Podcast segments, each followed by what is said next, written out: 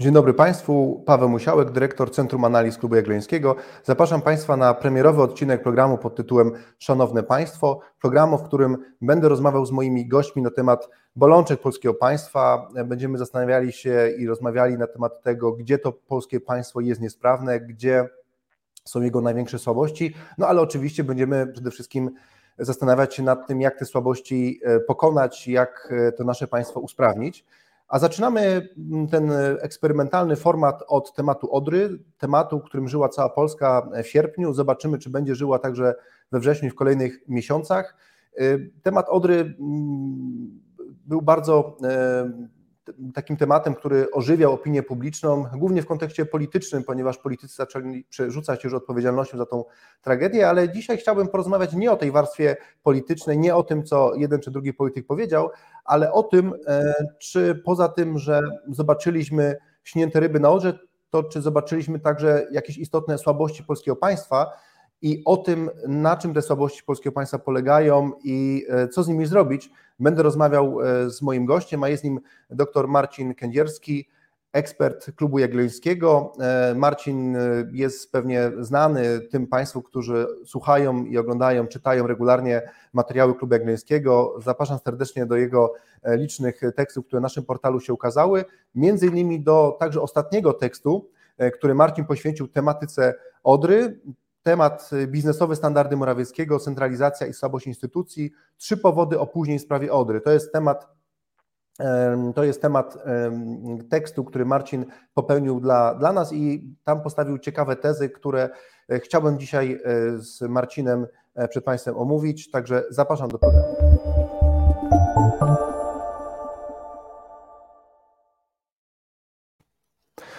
Witam Cię Marcinie. Cześć.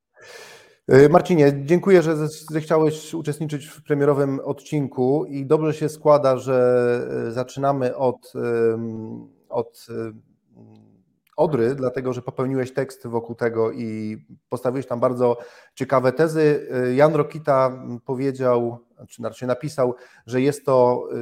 jeden z najciekawszych tekstów na temat Odry, dlatego że on sięga nieco dalej i pokazuje jakieś bolączki, o których inni nie mówią, więc e, tym bardziej e,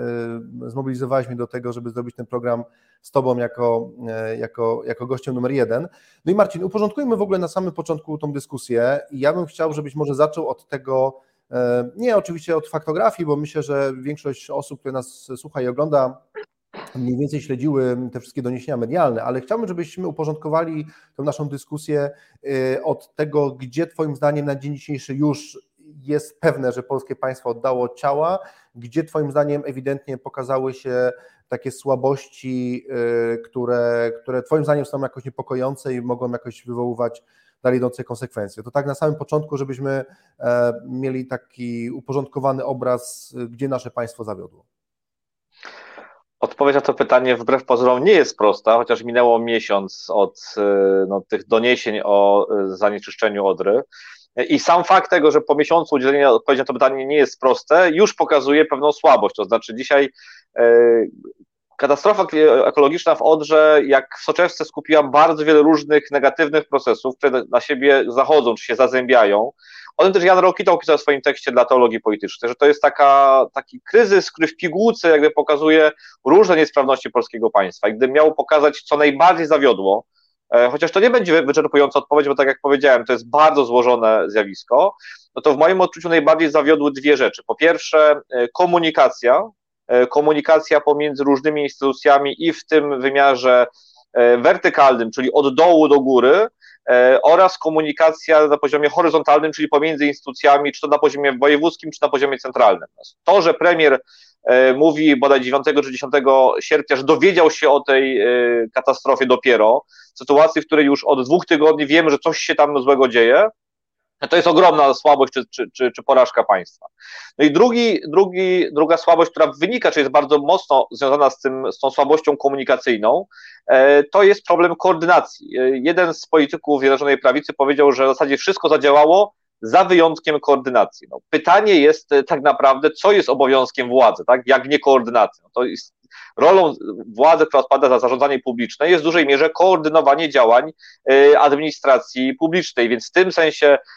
ta koordynacja zawiodła. I ostatecznie poszczególne instytucje starały się pokazać dokumenty dowodzące, że one nie zawiodły, no jakby tak wziąć te deklaracje Generalnego Inspektoratu Ochrony Środowiska, Wojewódzki Inspektorat Ochrony Środowiska, wojewodów i innych wód polskich, to można było powiedzieć, że w zasadzie nikt nie zawinił, wszystko było ok,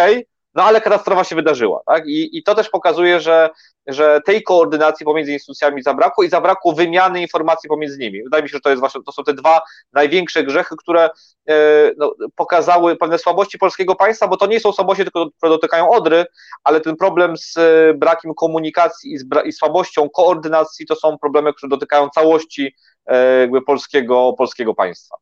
No właśnie, Marcin, czy to jest tak, że Twoim zdaniem tej komunikacji zabrakło, bo mm, najbardziej odpowiedzialne osoby, najbardziej istotne, szefowie poszczególnych instytucji, oni byli na urlopie? Czy Twoim zdaniem ten brak komunikacji wynika z jakiejś głębszej e, przyczyny i, i, ma jakąś naturę systemową? Jeśli tak, to, to, to z czego ona wynika? Bo wydaje się, że komunikacja jest czymś takim bardzo elementarnym, nie, nie wymagającym jakichś szczególnych kompetencji, a się okazuje, że ona e, tutaj zawiodła z tego co przynajmniej mówisz, ale ja to zdanie też podzielam, o tym też pisał Jan Rokita, o którym wspominałeś, e, że to jest problem numer jeden tej katastrofy, więc jakbyś mógł e, powiedzieć, jak ty widzisz źródło tego problemu? komunikacja wbrew pozorom nie jest niczym prostym. No, gdyby była czymś prostym, nie byłoby studiów nad komunikacją, nie byłoby szkoleń z komunikacji. Firmy, bo to też odniesie się do, do zarządzania w ogóle w, w sektorze prywatnym, e, poświęcają masę czasu na udoskonalenie narzędzi komunikacyjnych. Przepływ informacji jest jakby najważniejszym dzisiaj zadaniem w instytucjach, które zarządzają wiedzą, a przecież administracja publiczna w dużej mierze zarządza dzisiaj wiedzą.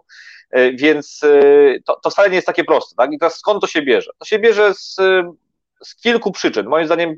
pierwsza fundamentalna przyczyna to jest e, nieufność. E, to jest nieufność i pewna, pewne upartyjnienie instytucji publicznych. To znaczy to, że niechętnie instytucje dzielą się między sobą władzą, ponieważ po pierwsze uważają, że e, dzieląc się władzą tracą trochę swoją pozycję, a po drugie mogą pomóc rywalowi to nie jest dobrze widziane w takiej wewnątrzpartyjnej rozgrywce. E, więc tutaj jest taki czynnik czysto partyjno-polityczny. No, a drugi jest taki, że mamy wciąż niski poziom cyfryzacji e, i te informacje często są niezdigitalizowane i ciężko jest je przekazywać.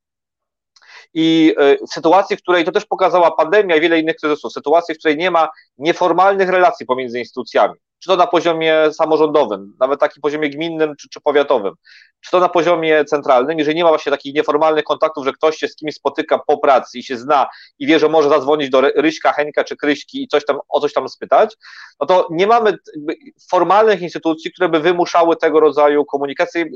Z własnego doświadczenia z ostatnich kilku, już kilkunastu lat e, podać wiele przykładów, kiedy e, linkowałem tak naprawdę różne y, podmioty w różnych ministerstwach, bo one między sobą nie były w stanie koordynacji i to jest to, o czym pisze się od dawna, czyli ta silosowość państwa, czyli to, że to jest, y, jest brak narzędzi, brak formalnych instytucji do tego, aby aby wiedza czy informacje przepływały pomiędzy instytucjami. No i to nie jest tylko problem na poziomie ministerstw, tak? no bo często mówi się, że silosowość państwa dotyka tej, tej najwyższej administracji w Warszawie, ale ta silosowość państwa, ona mam wrażenie przejawia się także na tym najniższym e, szczeblu, że te informacje czasem nie przepływają pomiędzy służbami na takim bardzo e, podstawowym poziomie, takim jak gmin czy, czy powiatu. A Marcin, czy ty gdybyś miał wskazać jakąś e, jedną instytucję, która w największym stopniu zawiniła w tej sprawie mm, Odry, to czy czy masz jakąś instytucję na myśli, czy to jest tak, że, że równo ta wina jest rozsmarowana pomiędzy tymi poszczególnymi instytucjami, o których się mówi w mediach? E, pytam właśnie o to, jak, e, jak ty byś na dzień dzisiejszy uszeregował e, winę poszczególnych instytucji?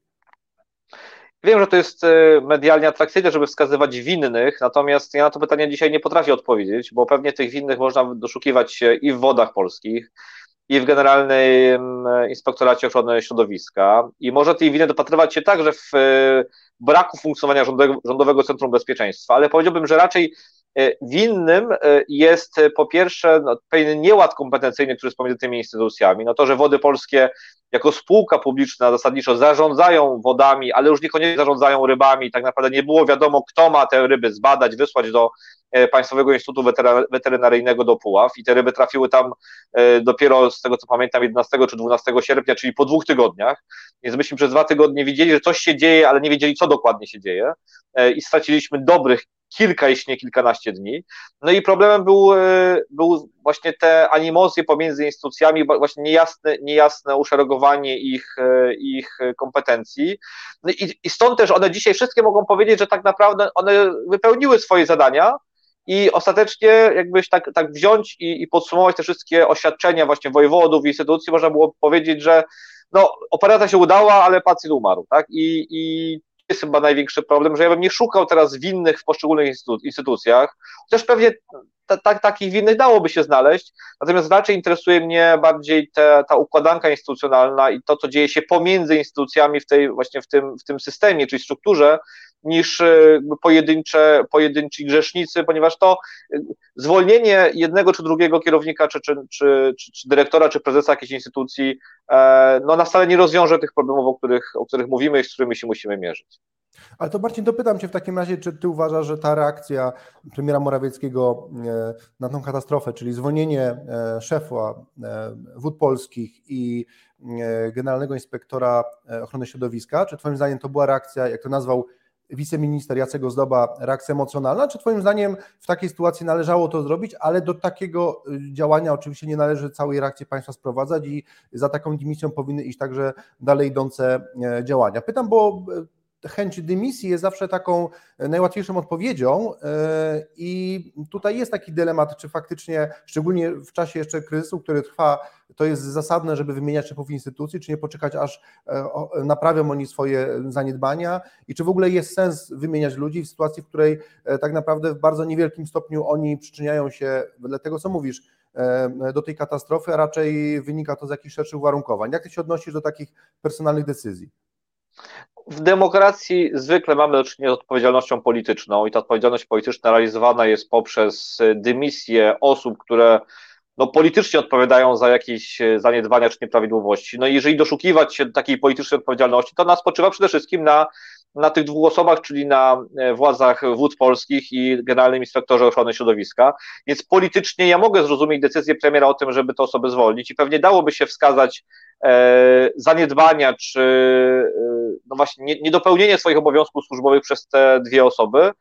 ale nie, jakby nie ograniczałbym odpowiedzialności właśnie do, do tych dwóch osób, ponieważ to, to byłaby zbyt prosta odpowiedź na, na, y, na przyczyny, które spowodowały czy doprowadziły do e, tej katastrofy ekologicznej. Okej, okay, Marcin, e, chciałem Cię zapytać teraz o rozproszenie kompetencji, bo o tym wspomniałeś. Ja przygotowując się do tego programu, przeczytałem E, jak jest, e, za co poszczególne instytucje są odpowiedzialne, jeśli chodzi o monitorowanie stanu polskich rzek. I faktycznie to, co e, wydaje mi się być dość dziwne, to to, że od kilku lat mamy taką sytuację, w której mamy przedsiębiorstwo, spółkę państwową Wody Polskie, które dają pozwolenie poszczególnym firmom na zrzut różnych ścieków poprzemysłowych do rzek, natomiast nie są instytucją, które mają kompetencje do tego, aby badać jakość tych rzek, to znaczy dają pozwolenie na e, zrzut y, ścieków, które mogą w istotny sposób wpływać na jakość tych rzek, ale później tego stanu e, jakości nie monitorują. Za to odpowiedzialne są wojewódzkie inspektoraty ochrony środowiska. Czy Twoim zdaniem taka, e, czy, czy zgodziłby się z tezą, że taka rozproszona odpowiedzialność jest bezsensowna i odpowiedzią na to powinno być, powinien być jeden podmiot, który się tym wszystkim zajmuje? Czy może jest tak, że taka rozproszona odpowiedzialność, y, czy inaczej, rozproszone kompetencje są czymś naturalnym i tak naprawdę problem jedynie polega na komunikacji, o której wspominały, że gdyby te po prostu instytucje się wzajemnie lepiej komunikowały, to byłoby wszystko ok, a przez to, że tej komunikacji nie ma, to po prostu państwo zawiodło. Pytam, bo, bo zastanawiam się już nad takimi systemowymi rozwiązaniami, co zrobić, żeby w przyszłości takiej sytuacji jak na Odrze uniknąć i pytanie, czy taka komasacja kompetencji w jednym w jednej instytucji jest czymś zasadnym, coś, co e, będzie potrafiło, e, coś, co będzie potrafiło no,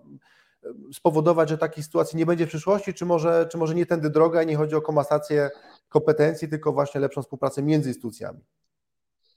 Na to pytanie nie ma jednoznacznej odpowiedzi, bo gdyby, y, gdybyśmy mieli pewność, że faktycznie będzie istniała bardzo sprawna wymiana informacji i jakiś poziom koordynacji międzyinstytucjonalnej, na przykład w rękach wojewody, czy to w rękach premiera, no to wtedy pro, problem tego rozproszenia instytucjonalnego czy, czy kompetencyjnego nie jest jakimś y, wielką, wielką słabością, o ile oczywiście te kompetencje będą bardzo jasno wyrysowane, że wody polskie zarządzają za, y, czy podejmują decyzje co do co do spuszczania, czy de decyzji, wydawania decyzji o spuszczaniu nie, nie, nieczystości, czy jakichś zanieczyszczeń do, do, do rzeki, a Inspekcja Ochrony Środowiska odpowiada za to, żeby kontrolować, czy faktycznie y, coś takiego nastąpiło, jak, jak duże jest stężenie tych zanieczyszczeń i czy można sobie pozwolić na E, na dalsze tego typu praktyki, czy jednak należy wstrzymać, e, wstrzymać e, właśnie dalsze zanieczyszczenie, bo to stężenie już jest zbyt wysokie. Ale pamiętajmy, że tutaj też mamy do czynienia z innymi instytucjami, takimi jak Inspekcja Weterynaryjna, która no dzisiaj formalnie bada ryby, które są ścięte w Odrze, ale nie odpowiada za te ryby, ponieważ odpowiada tylko za ryby hodowlane, natomiast Inspekcja Weterynaryjna nie ma w swoich kompetencjach troski o o zdrowie, o, do, do, dobrostan ryb żyjących w stanie dzikim. Tak? To też jest pewien problem. Natomiast no, jeżeli wiemy, że z tą komunikacją w Polsce jest problem i ten problem ma charakter strukturalny, to znaczy jest przedmiotem rozgrywek partyjnych, a jednocześnie no nie mamy rozbudowanych i funkcjonujących instytucji formalnych wy, dotyczących wymiany informacji czy właśnie komunikacji między instytucjami, no to może mając na uwadze, czy mając świadomość tego rodzaju słabości, należałoby jednak scentralizować, czy należałoby e, złączyć te kompetencje dotyczące rzek w jednej instytucji, wiedząc, że ten przepływ między instytucjami nie działa najlepiej. Tutaj nie ma jednoznacznej odpowiedzi, tutaj trzeba po prostu zastanowić się, czy jesteśmy w stanie dokonać takiej funkcjonalnej integracji, tak? czyli że mamy różne instytucje odpowiadające za jedną rzecz na różnych obszarach i one się bardzo dobrze wymieniają informacjami, no czy jednak konieczne jest e, scalenie tych kompetencji w ramach jednej instytucji, ale to na to pytanie jakby nie jestem w stanie dzisiaj odpowiedzieć, bo no, no wymagałoby bardzo głębokiej znajomości tych wszystkich instytucji tak od środka. Jasne, ale rozumiem Marcin, że główna teza, którą chcesz tutaj postawić brzmi, im lepsza jakość koordynacji, tym możemy pozwolić sobie na e, większe rozproszenie, dlatego że przy dobrej koordynacji to nie stanowi problemu. Im słabsza koordynacja, tym bardziej musimy komasować te kompetencje w jednej instytucji. Tak, chociaż to też niesie ze sobą ryzyko, ponieważ jeżeli taka jedna instytucja zawiedzie, no to już nie ma podmiotów kontrolnych, które mogłyby to zweryfikować. Więc jest jakaś mądrość w tym, że te kompetencje są rozdzielone pomiędzy różne instytucje. Natomiast no, tutaj y, każde rozwiązanie, tak jak zwykle to bywa w polityce publicznej, ma swoje zalety i ma swoje wady. No i trzeba umieć y, rozeznać, czy, czy w danych okolicznościach, które rozwiązanie jest y, optymalne, czyli ma więcej zalet, a mniej wad, bo nie ma cudownych rozwiązań, które sprawią, że żadne problemy nie będą występować. No dobrze, Marcin, to przejdźmy w takim razie do test swojego tekstu. E, wskazałeś w swoim tekście takie trzy, powiedziałbym, meta powody, które spowodowały, że ta katastrofa się wydarzyła. One nie są bezpośrednio związane z tą katastrofą, w tym sensie, że one są takie bardzo pośrednie, ale moim zdaniem niezwykle ciekawe i warto nad nimi się chwilę pochylić. E, pierwszym powodem, który wskazałeś w swoim tekście, Marcin, to jest e, sposób zarządzania przez premiera Morawieckiego polskim państwem. Postawiłeś taką tezę, że premier e, buduje tak naprawdę równoległą administrację, czy równoległy zespół osób, które z nim blisko współpracują. To są osoby, które, do których ma zaufanie, są osoby, które wysyła na front tam, gdzie trzeba zarządzać, szczególnie w sposób kryzysowy. E, I to są osoby, które najczęściej przy ograniczonych, przy ograniczonym wymiarze e, kryzysu dają radę, te tematy dowożą, jak wskazujesz w swoim tekście. Natomiast problem polega na tym, jak twierdzisz, że w sytuacji, w której już e, skala katastrofy jest dość duża albo tych problemów mnoży się zbyt dużo, ta ekipa premiera Morawieckiego jest zbyt wąska, aby poradzić sobie, e, poradzić sobie z, e, z problemem. Czy możesz ten wątek rozwinąć? Dlaczego stawiasz tezę, że premier, e, premier Morawiecki no, w ten sposób zarządza państwem i jakbyś mógł wskazać, jakie wady są tego rozwiązania? Wydaje mi się, że premier Morawiecki ma świadomość braku kontroli nad administracją publiczną, wie, że różne instytucje są w posiadaniu, mówiąc kolokwialnie, różnych frakcji wewnątrz Zjednoczonej Prawicy i wie, że nie może liczyć na ich,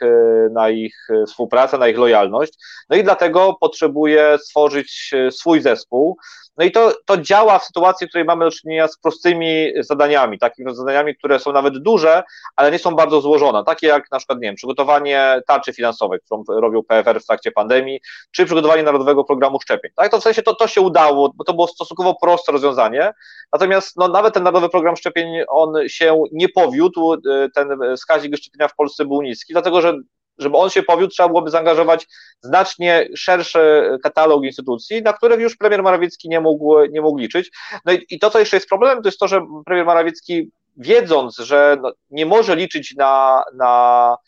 kierownictwo różnych instytucji, urzędów, ponieważ reprezentują inne frakcje partyjne wewnątrz Zjednoczonej Prawicy, e, wysyła swoich emisariuszy do tych instytucji, natomiast ci emisariusze nie zawsze potrafią zbudować nić porozumienia pomiędzy e, właśnie premierem a urzędnikami. I to jest też coś, na co zwracają uwagę sami urzędnicy, to znaczy ta, nawet tacy, którzy byliby gotowi do tego, żeby realizować wizję premiera, natomiast po pewnym czasie i widząc to, że ci pełnomocnicy premiera nie do końca są zainteresowani współpracą i podchodzą do nich w sposób dość protekcjonalny, e, tracą za, chęć czy zainteresowanie tym, żeby współdziałać z premierem i wracają do swoich takich normalnych trybów. Więc ten model, on się może wydawać atrakcyjny i, i możliwe, że jest e, premierowi Morawieckiemu, może się wydawać, że jest jedyny możliwy, bo e, tam ma jakąś kontrolę nad tym, co się dzieje i stąd też Kancelaria Prezesa Rady Ministrów została rozdęta do no, niebotycznych rozmiarów, ponieważ no, nad, nad tym urzędem akurat premier ma ma y, taką y, sprawczość, tak? ma, ma tutaj suwerenność w tym obszarze, a na inne instytucje publiczne e, nie może liczyć, tak jakby choćby na, na Rządowe Centrum Bezpieczeństwa, które jest blokowane przez niektórych innych ministrów, niekoniecznie przychylnych e, premierowi Morawieckiemu, no ale to jest, e, to jest taki erzac, który no, nie może funkcjonować w sytuacji, w której pojawią się bardziej złożone problemy, a problem Odry jest bardzo złożonym problemem, wbrew pozorom, no albo pojawią, pojawi się kilka kryzysów naraz, no, a żyjemy w takich czasach, w których te kryzysy wypadają wręcz jak z kapelusza e, i trzeba sobie e, poradzić e, przy użyciu całości aparatu administracyjnego, a nie tylko jakiegoś bardzo wąskiego wycinka. Marcin, ja zastanawiam się, czy tak naprawdę Twoja teza nie jest bardzo smutna w tym sensie, że tak naprawdę nie ma dobrej alternatywy, bo przecież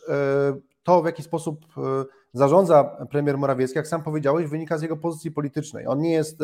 osobą, która e, w pełni kontroluje całość obszaru państwa, dlatego że musi dzielić się władzą e, z, z chociażby sojusznikami, zarówno jeśli chodzi o tych sojuszników formalnych, jak Solidarna Polska, którzy jak wiemy, nie zawsze są mu przychylni, tak to ujmijmy, jak i e, z przeciwnikami we własnej partii, czyli w Prawie i Sprawiedliwości. W związku z tym ja się zastanawiam, czy to nie jest tak, że ten sposób zarządzania państwem jest jedyny w przypadku premiera, który nie ma tak silnej pozycji politycznej, jaką w przeszłości miał e, premier e, Jarosław Kaczyński czy Donald Tusk w czasach swojej świetności, ale kiedy zobaczymy historię właśnie III RP, to tacy premierzy byli raczej rzadkością. I ja się zastanawiam, czy to nie jest tak e, czy to nie jest bardzo smutna konstatacja z swojej strony, że mm, tak naprawdę ten model taki idealny, o którym ty mówisz, czyli model, w którym cała administracja zaprzęgnięta w, w, do pracy państwowej, którą koordynuje realnie premier, czy to nie jest sytuacja taka idealna, która niestety bardzo może się wydarzać tylko w po prostu bardzo rzadkich okolicznościach, szczególnie w polskim państwie? Tutaj, tutaj mam dwie odpowiedzi. Pierwsza jest taka, że e, należy zrobić wszystko, aby odparni, administrację publiczną. To znaczy, ja nie uważam, że należy ją odpolitycznić, ponieważ e, to jest naturalne, że administracja działa w symbiozie z polityką. Jeżeli są przeprowadzone jakieś reformy, to e, polityk musi móc się pochwalić taką reformą, więc urzędnik musi myśleć politycznie. Tak? On, on niezależnie od tego, czy się z tą władzą, tą czy inną władzą zgadza, czy nie, musi myśleć politycznie, ale to nie oznacza, że musi działać według logiki partyjnej. Ja nie wiem, czy to jest w ogóle możliwe w Polsce i, i czy to y, ten poziom upartyjnienia państwa, który z każdą kolejną ekipą się, jak, jak się wydaje, zwiększa, czy on sprawia, że w ogóle da się tego problemu uniknąć, ale jeżeli tak y, jest, że się nie da, no to trzeba zastanowić się nad innymi mechanizmami i w moim odczuciu takim mechanizmem jest no jednak mocniejsza decentralizacja i przekazanie kompetencji nie tylko samorządom, ale różnym formom oddolnego działania e, społeczeństwa, na przykład w postaci spółdzielni, tak, które nie działają na, dla rzecz zysku, ale są odpowiedzialne za reagowanie na e, kryzysy, no, choćby kryzys energetyczny. Mamy jakąś spółdzielnię na poziomie e, lokalnym, która odpowiada za to, żeby przyspieszyć tempo, nie wiem, instalacji fotowoltaicznych, czy, czy, czy budowy tej, czy, czy, montowania tych instalacji, czy w przypadku takich kryzysów jak na Odrze e, będzie zajmowało się utylizacją ryb, czy w sytuacji, w której nagle jest pandemia i jest potrzeba zajęcia się osobami e, starszymi, które nie mogą wyjść z domu, no to to jest też taka, taka spółdzielnia na poziomie lokalnym, która przejmuje pewną odpowiedzialność, czyli takich urzędników działających na bardzo nis niskim szczeblu, którzy są w stanie reagować w sposób elastyczny na te wyzwania, które przynosi nam dzisiaj współczesność. No i rząd próbował tworzyć takie korpusy wsparcia seniorów na przykład, natomiast no to nie było na tyle efektywne, bo nie mogło być efektywne zarządzane z poziomu centralnego, więc wydaje mi się, że jedynym sensownym rozwiązaniem, chociaż też oczywiście nie optymalnym, ale to nie znaczy, że naj, takim dobrym, tak, że, że nie mającym wad,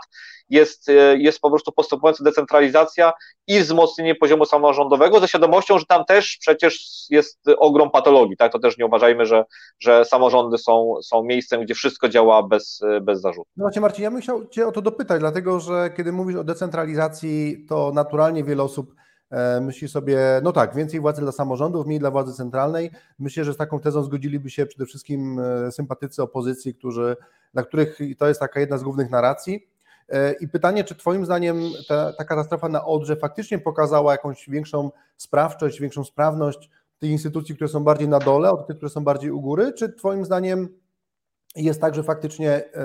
koszula bliższa ciału i im bliżej tego miejsca, tym te sprawy się rozwiązuje lepiej? Pytam oczywiście w kontekście nie tylko samorządów, ale też e,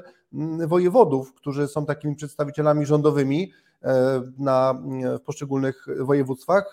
Wszystko na to wskazuje i to też e, w tekście, o którym wspominaliśmy, Jana Rokity, tam pojawia się jednak raczej krytyka sprawności wojewodów i Jan Rokita nie pokłada dużej wiary w to, że ci wojewodowie mogą faktycznie bardzo sprawnie zarządzać E, tymi zadaniami, które e, im przynależą zgodnie z e, ustrojem. Jaka jest Marcin Twoja opinia w tej sprawie? No znowu to są dwa, dwa problemy. Pierwszym jest poziom samorządowy, a drugi to jest poziom administracji centralnej w terenie, czyli poziom wojewodów. Wojewodowie odpowiadają za zarządzanie kryzysowe i też rząd Prawa i Sprawiedliwości wzmocnił kompetencje wojewodów kosztem tej, tego potencjału politycznego władz samorządowych na poziomie wojewódzkim. I tutaj ja stawiam tezę, że wojewodowie, e, nawet jeżeli działali zgodnie z procedurami, no to nie udało im się zapobiec e, problemowi. E, Jan Rokita stawia tezę, że nawet gdyby chcieli, to i tak by nie mogli, ponieważ ta teza o tym, że w Polsce mamy administrację zespoloną, czyli instytucje na poziomie lokalnym, takie jak policja, straż, różne inspekcje, które podlegają wojewodzie, że to jest, że to jest w ogóle realne, znaczy, że ta, ta, ten nadzór wojewody nad, nad tymi instytucjami jest czysto fasadowy. I pewnie w jakimś mierze Jan Rokita ma rację, że wojewodowie no, zrobili tyle, ile mogli, a w innych sprawach y, no, te instytucje po prostu kierowały się swoją własną logiką, ale to też jest różnie, to znaczy mam e, takie przekonanie, że są takie instytucje jak inspekcja weterynaryjna, gdzie mamy bardzo silne taką świadomość korporacyjną, środowiskową i ta koordynacja czy wymiana informacji między Generalną Inspekcją, czy przepraszam, między Inspekcją Weterynaryjną na poziomie państwowym i E, tymi wojewódzkimi inspektoratami weterynaryjnymi, że ta, ta, ta koordynacja jest nieco większa, no ale w przypadku, nie wiem, Inspekcji Ochrony Środowiska, tu już nie ma takiego silnego etosu, czy, czy, czy właśnie korporacji zawodowej, więc poziom tej koordynacji pomiędzy, e, pomiędzy centralną, a pomiędzy e, wojewódzkimi inspektoratami jest mniejszy. Tutaj trzeba dodać, że w Polsce mamy no, taką rozłączoną tak naprawdę strukturę tych inspekcji, o tym za chwilkę może sobie powiemy, to znaczy E,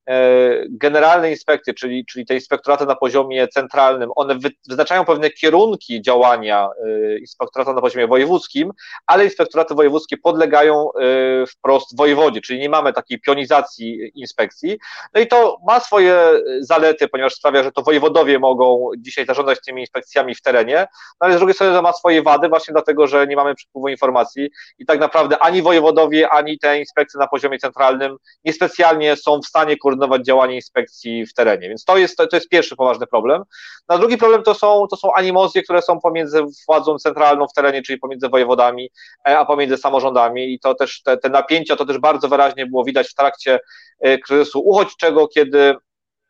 nawzajem się wojewodowie z marszałkami przerzucali odpowiedzialnością, kto się ma zająć E, kto się ma zająć e, uchodźcami, no bo to e, ten problem dotykał głównie największych miast, czyli prezydentów Warszawy, prezydentu, prezydenta Krakowa, prezydenta Wrocławia. Oni to cedowali na wojewodów jako przedstawicieli rządu w terenie, a wojewodowie trochę nie bardzo widzieli, czy się mają w ogóle tym zająć, czy się nie mają tym zajmować. No i byli tacy wojewodowie, którzy ten temat poruszyli, jak na Dolnym Śląsku, ale byli też tacy jak Małopolsce czy, czy na Mazowszu, no gdzie te działania wojewodów były znacznie, znacznie słabsze. Marcin, trzecia teza, którą ty stawiasz w swoim tekście, to jest właśnie teza o słabości inspekcji. I chciałbym jeszcze dwa słowa, żebyś na ten temat powiedział, dlaczego ty uważasz, że akurat słabość inspekcji, po pierwsze na czym ona polega, ale też dlaczego akurat słabość y, tego rodzaju instytucji jest tutaj szczególnie istotna w kontekście tej katastrofy? Słabość inspekcji to jest temat na habilitację y, i tego się w pięć nie da opowiedzieć. Ja zachęcam Państwa do zapoznania się z tym tekstem. Ja staram się tam wylistować te główne problemy, z którymi mierzą się w Polsce inspekcje, bo niezależnie od tego, na którą inspekcję spojrzymy, ja w swojej pracy też badawczej analizowałem kilka inspekcji, nie wszystkie, ale mam już wrażenie po, po przeanalizowaniu kilku inspekcji, że te problemy się powielają, tak, one są wręcz identyczne. No i, i te inspekcje mają ogromną słabość potencjału, to znaczy brakuje nich pracowników, brakuje e, infrastruktury, e, brakuje narzędzi, też brakuje adekwatnych kar, brakuje pewnego prestiżu e, pracy w tych instytucjach i to sprawia, że te instytucje no, nie są w stanie praktyce wypełniać swoich ustawowych, e, ustawowych e, zadań. Więc e, ten, ta, ta zapaść inspekcji, ona trwa od lat i też jakby to, to nie jest tylko dziedzictwo Prawa i Sprawiedliwości. Można odnieść wrażenie, że wszystkie kolejne rządy tak naprawdę dopuszczały do tego, żeby te inspekcje, nawet nie, nie tak, że, że nagle się zapadały, ale stopniowo traciły swój, swój potencjał, traciły swoje znaczenie. I znowu, to jest hipoteza, ale można odnieść wrażenie, że inspekcje są instytucjami, które w jakiejś mierze mają kontrolować kontrolować funkcjonowanie e, rynku i podmiotów rynkowych, które są grupami interesu, no i, w, i zadaniem czy celem tych grup interesu jest osłabienie roli inspekcji, no właśnie po to, żeby mieć większą swobodę działania i nie musieć przejmować się różnymi regulacjami. No i efekt jest taki, że pod wpływem lobbingu różnych grup interesu też biznesowych e, nie ma presji politycznej na to, żeby wzmacniać takie instytucje jak choćby Inspekcja Pracy e, czy jak Inspekcja Ochrony Środowiska, no bo o wiele łatwiej jest dzisiaj e, wypuszczać zanieczyszczenia ze świadomością, że nikt tego nie sprawdzi, albo jeżeli ktoś się połapie, to już nie powiąże tych, tych, tych punktów, nie połączy kropek, tak nie będzie wiedział, że akurat ta konkretna firma jest za to odpowiedzialna. Marcin, czy no tutaj już to jest dość odważna teza. Nie mówię, że się nie zgadzam, ale jednak chciałbym Cię dopytać, czy Ty masz taką głęboką intuicję, że e, słabość e, systemu monitorowania rzek w Polsce, bo mówimy o katastrofie na Odrze, e, ona wynika z tego, że te podmioty, które zrzucają zanieczyszczenia do wody, mają po prostu korzyść z tego, że ten system po prostu nie funkcjonuje? Czy ty byś zaryzykował taką tezę, że między innymi pod wpływem presji tych firm, zazwyczaj dużych, przemysłowych, które mają e, pieniądze, mają wpływy, e, ten system nie powstał? Czy, czy dobrze interpretuję twoje, mm, Twoją tezę? Tak, chociaż ja bym powiedział, że to jest raczej proces niż jakieś jednorazowe wydarzenie, że było jakieś spotkanie największych polskich firm z premierem i powiedzieli mu, że mają teraz, e, ma być osłabiona inspekcja, czy nadzór nad jakością rzek w Polsce. Mam wrażenie, że to jest pewien proces takiego regularnego, systematycznego osłabiania czy y, wyciszania głosów, które domagają się wzmacniania inspekcji. E, chociaż niewątpliwie w przypadku ochrony środowiska, no trzeba sobie jasno powiedzieć, że w przypadku Odry e, tutaj problem dotyczy zasolenia i z tych informacji, które podają osoby, które zajmują się kwestią, kwestiami hydrologicznymi, to jest problem głównie z kopalniami, czyli ze spółkami Skarbu Państwa, które wypuszczają e,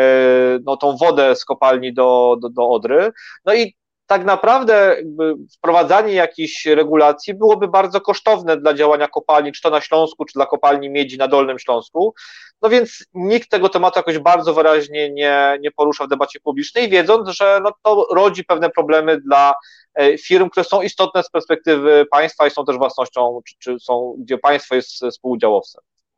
Marcin, to na koniec ja bym chciał Cię poprosić o mm, taką e, dawkę optymizmu, bo ten program będzie przede wszystkim poświęcony e, diagnozowaniu bolączek polskiego państwa i zrobiłeś to w sposób bardzo przekonujący, jeśli chodzi o temat Odry, ale mm, chciałbym zostawić naszych e, widzów i słuchaczy z takim przekonaniem, że jednak coś w Polsce działa. I taką tradycją tego programu chciałbym, żeby, żeby było to, aby na koniec nasi goście przedstawili jakąś jedną chociaż reformę, z której są dumni. Może to być reforma E, dotycząca